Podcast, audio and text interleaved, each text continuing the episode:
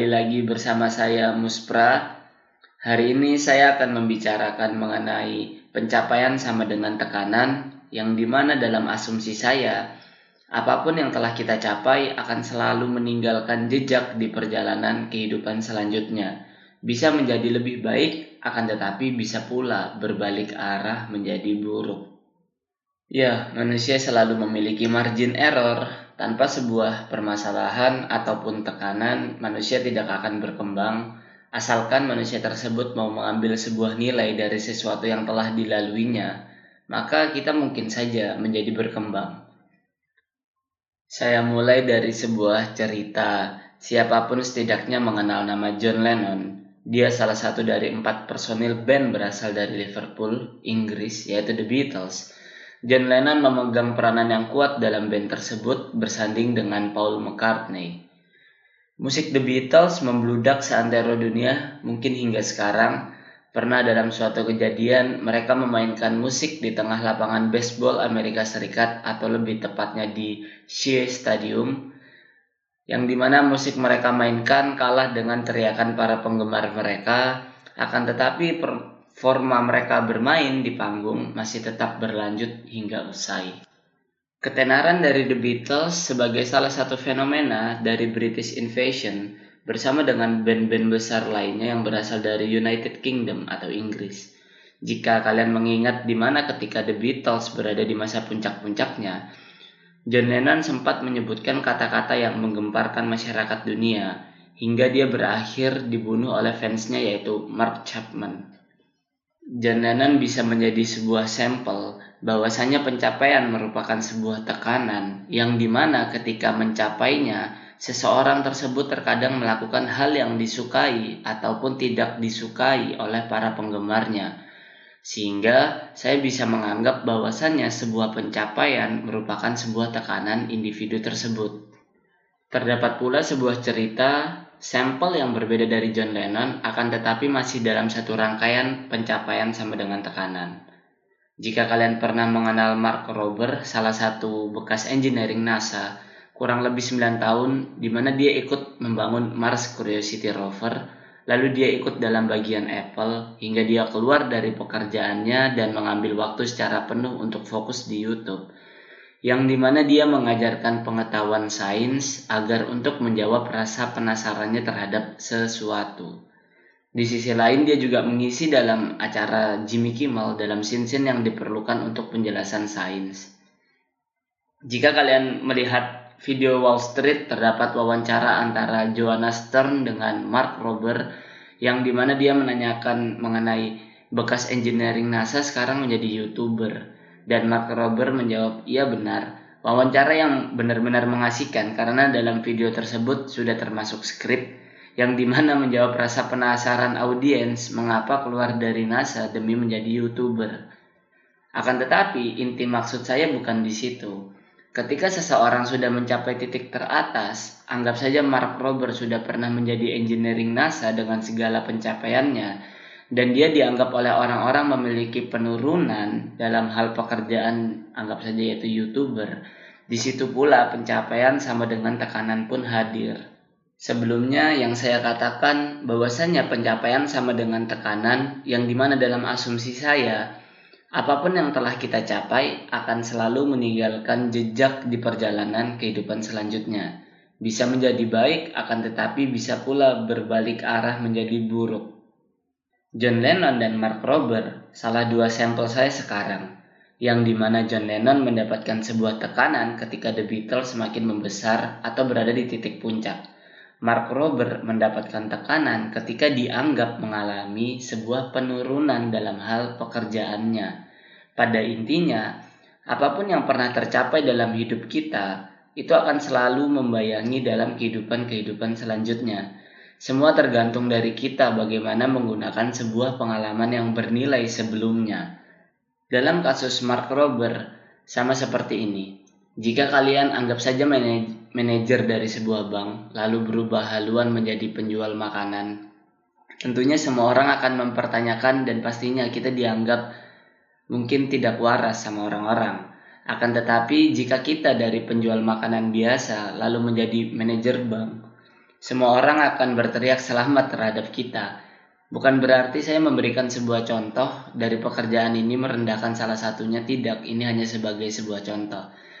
Dalam kasus John Lennon, sama seperti ketika kita menjadi manajer bank, lalu kita berbuat sesuatu yang di mana terdapat orang yang tidak suka mengenai kita dalam berbicara, mengeluarkan pendapat, atau mungkin ada suara seperti meremehkan. Tentunya orang tersebut memiliki sebuah dendam kepada kita. Itulah perbedaan dari kedua sampel saya. Di dalam sebuah tekanan, tentunya terdapat cara yang berbeda dari setiap masing-masing individu untuk keluar dari sebuah tekanan.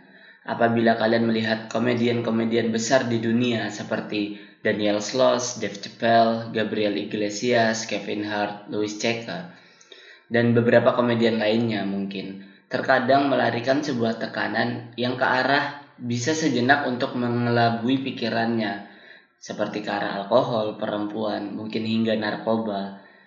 Saya mencari tahu beragam hal tersebut berdasarkan acara stand-up komedinya dan pemberitaan yang sedang beredar. Seperti Daniel Sloss, dia mengungkapkan sendiri dalam stand-up spesial komedinya yang berjudul Dark dan Jigsaw, dua komedi, dua stand-up komedi yang berbeda Lalu Dave Chappelle mengungkapkan sendiri dalam stand-up spesialnya di Netflix. Gabriel Iglesias mengungkapkan sendiri dalam stand-up spesialnya di I'm Sorry What I Said When I Was Hungry. Kevin Hart mengung mengungkapkan sendiri dalam stand-up spesialnya yang baru Irresponsible. Begitu pula dengan Lois C.K. karena terdengar permasalahannya terhadap perempuan di banyak pemberitaan. Yang menjadi sebuah pertanyaan di kepala saya, kenapa mereka melakukan hal tersebut? Saya mempertanyakan hal itu bukan berarti cara yang mereka gunakan salah, akan tetapi bukan berarti cara yang mereka gunakan juga benar. Karena saya tidak berada di posisi mereka. Komedian memberikan tawa kepada orang-orang di dalam pekerjaannya. Tekanan yang bertubi-tubi datang terus-menerus dalam kehidupan tiga contoh sampel yang saya berikan antara musisi, komedian, dan engineering teknologi atau YouTube. Nama mereka besar yang otomatis permasalahan mereka berada di tingkat level yang berbeda pula. Dan mungkin cara untuk melarikan diri dari sebuah tekanan berbeda pula. Sehingga kembali lagi dalam yang saya maksud sebelumnya, bahwasanya sebuah pencapaian yang tinggi tentu memberikan sebuah tekanan yang berat mungkin saya memiliki sebuah gambaran yang di mana masih dalam lingkup pencapaian sama dengan tekanan. Ketika keluarga saling berkumpul untuk memperlihatkan kelebihan dari masing-masing anaknya, terkadang membuat saya aneh mendengar hal tersebut karena saya menganggap itu seperti pertarungan ego antara orang tua lainnya. Mungkin maksud mereka atau mereka para orang tua secara eksplisit yaitu untuk mendorong anak menjadi lebih baik akan tetapi saya melihatnya seperti membuat sebuah penyangkalan di dalam kepala anak tersebut. Yang artinya apa? Anak itu tidak mengetahui secara pasti potensi yang mereka miliki, akan tetapi orang-orang di sekitar kita menganggap kita sebagai anak yang memiliki beragam potensi. Tentunya sewaktu kecil yang mungkin kita tidak mengetahui mengenai suatu hal karena kepolosan kita dan tidak memiliki jam terbang yang tinggi, seakan-akan sesuatu yang mungkin tidak kita miliki atau bahkan memang kita tidak miliki dalam hal tersebut yang di mana menjadikan kita untuk berpikir bahwasanya kita hebat dalam bidang itu. Sama seperti penggambarannya seperti ini. Ketika acara keluarga, anggap saja keluarga A dan keluarga B dan keluarga C. Keluarga A memiliki anak yang masih kecil, belum pandai untuk berbicara. Lalu keluarga A menghebat-hebatkan anaknya. Anaknya berpikir bahwasanya dia hebat keluarga B dan keluarga C mengetahui bahwasanya anak dari keluarga A biasa aja. Akan tetapi dalam di dalam otak dari anak keluarga A menganggap dirinya hebat. Seperti itu maksud saya, yang di mana sesuatu pengelabuan dari otak anak tentunya berimplikasi kepada anak tersebut, yang mungkin saja dia tidak menyadarinya atau mungkin saja dia menyadarinya. Tidak jauh dari keluarga saya ketika berkumpul, ada yang memamerkan harta, ada yang memamerkan anak. Sebab saya merasa aneh ketika berbicara mengenai hal itu, karena saya tidak membutuhkan informasi itu, itu saja. Saya hanya tidak membutuhkannya, bukan berarti saya harus menjauhinya, bukan. Kembali ke cerita sebelumnya, seiring berjalannya waktu, kehidupan pun tumbuh. Anak yang terdidik dengan penyangkalan pun terus tumbuh pikiran kita seakan-akan tersetting seperti cerita-cerita mengenai kebaikan kehebatan kita. Seakan-akan kita seperti penggambaran anak terpintar, tersukses, dan sebagainya. Belum lagi jika problematika yang besar akan muncul, maka menurut asumsi saya sampai kapan pun kita akan selalu menjadi skeptis terhadap problematika itu. Bisa juga anak tersebut mengalami kesadaran, akan tetapi bisa juga anak itu mengamini apa yang dikatakan oleh orang-orang terdekat darinya mengenai kebaikan yang dilimpahkan ke anak itu. Orang akan lebih mudah untuk membicarakan, memikirkan, ataupun merencanakan daripada sewaktu menjalaninya. Apa pun sebuah perencanaan, pembicaraan, dan sehebat-hebatnya sebuah percakapan, tanpa ada sebuah tindakan nyata, itu semua menjadi sia-sia bukan sia-sia juga sih akan tetapi menginvestasikan waktu terhadap sesuatu keabstrakan. Sama seperti ini dalam skenario nya ketika sedang ramai-ramainya membicarakan seseorang di dalam sosial media kita hanya bisa membicarakan tanpa pernah merasakan berada di dalam posisinya. Atau juga kita melihat kekonyolan orang tersebut akan tetapi kita tidak bisa melakukannya. Asumsi saya semua tampak mudah seperti yang kita lihat. Kita pikirkan akan tetapi terlampau susah untuk dijalankan sekonyol apa pun itu. Pencapaian seseorang terlampau susah, akan tetapi terkadang kita melihatnya sewaktu mereka memang benar-benar besar, baru kita notice bahwasanya selama ini yang dia lakukan ternyata memang benar-benar melelahkan, membosankan dan sebagainya. Tekanan yang hadir pun anggap saja kita tidak merasakan. Kita berbicara layaknya orang tidak tahu, tetapi beranggap seperti mengetahui. Itulah dia posisinya. Di mana ketika mendapatkan sebuah pencapaian, tekanan pun lebih mudah datang dan berskala lebih berat daripada sebelumnya. Kalau kalian mendengarkan berbahagialah jika pernah disapa oleh kesehatan mental, dalam podcast itu saya memberitahukan bahwasannya saya skeptis atau mungkin tidak mempercayainya. Akan tetapi apa yang terjadi, saya pun merasakannya sendiri barulah saya mempercayai bahwasanya apa yang kita percaya harus kita rasakan, kita alami seperti kita menyelam. Barulah kita percaya, atau mungkin sesuatu yang benar-benar sentimental, barulah kita bisa notice terhadap hal itu.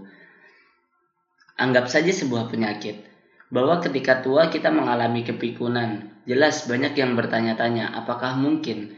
Bagaimana jika ingatan saya terlampau kuat?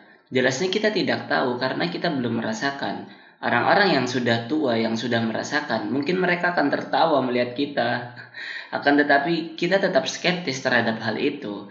Seperti yang saya bilang sebelumnya kita harus merasakan baru kita bisa mempercayai hal tersebut. Kembali kepada penjelasan yang di mana cerita mengenai anak penyangkalan. Hal tersebut membuat saya memiliki emosi yang tidak terkontrol pikiran tidak mengalami kejelasan intinya seperti buram Takut untuk melakukan sesuatu, takut untuk salah, takut untuk mengecewakan. Padahal senyatanya kehidupan haruslah salah, kecewa, dan hancur, bahkan gagal. Biar kita merasakannya dahulu, baru kita mempercayai. Kenapa bisa? Dikarenakan beberapa tuntutan yang imajiner seakan-akan selalu membayangi kita ke mana pun. Kamu tidak boleh melakukan ini, jangan melakukan itu, awas nanti kamu menyesal dan sebagainya.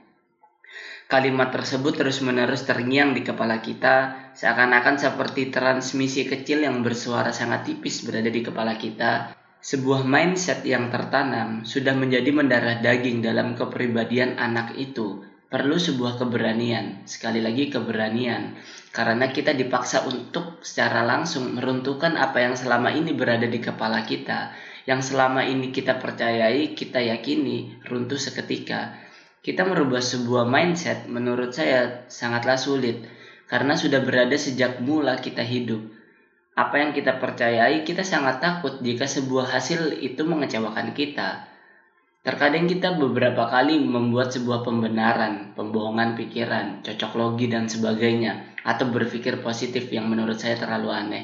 Jelas-jelas tidak, kondisi kita atau sesuatu yang kita percayai bisa saja buruk dan kita harus menerima hal itu mengubah yang selama ini kita percayai, mencoba-coba mencari sebuah jawaban dari yang kita rasakan, rasa penasaran terhadap sebuah apa pun.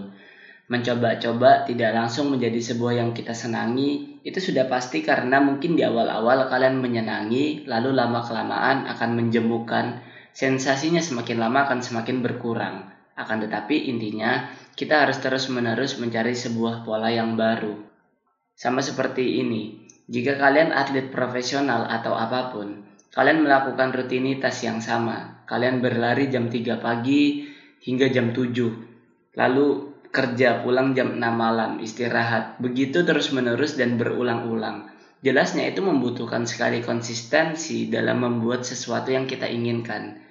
Saya sewaktu SMP selalu bermain warnet. Saya menganggap saya jago untuk bermain game. Akan tetapi berkembangnya waktu saya menyadari bahwasanya saya orang yang payah sewaktu bermain game. Sehingga sangat jelas menurut saya, saya harus mengasah bermain game saya dan mengasah lainnya terhadap saya pribadi. Yang di mana saya harus membuka sebuah gerbang-gerbang baru mencari sebuah pola-pola yang baru.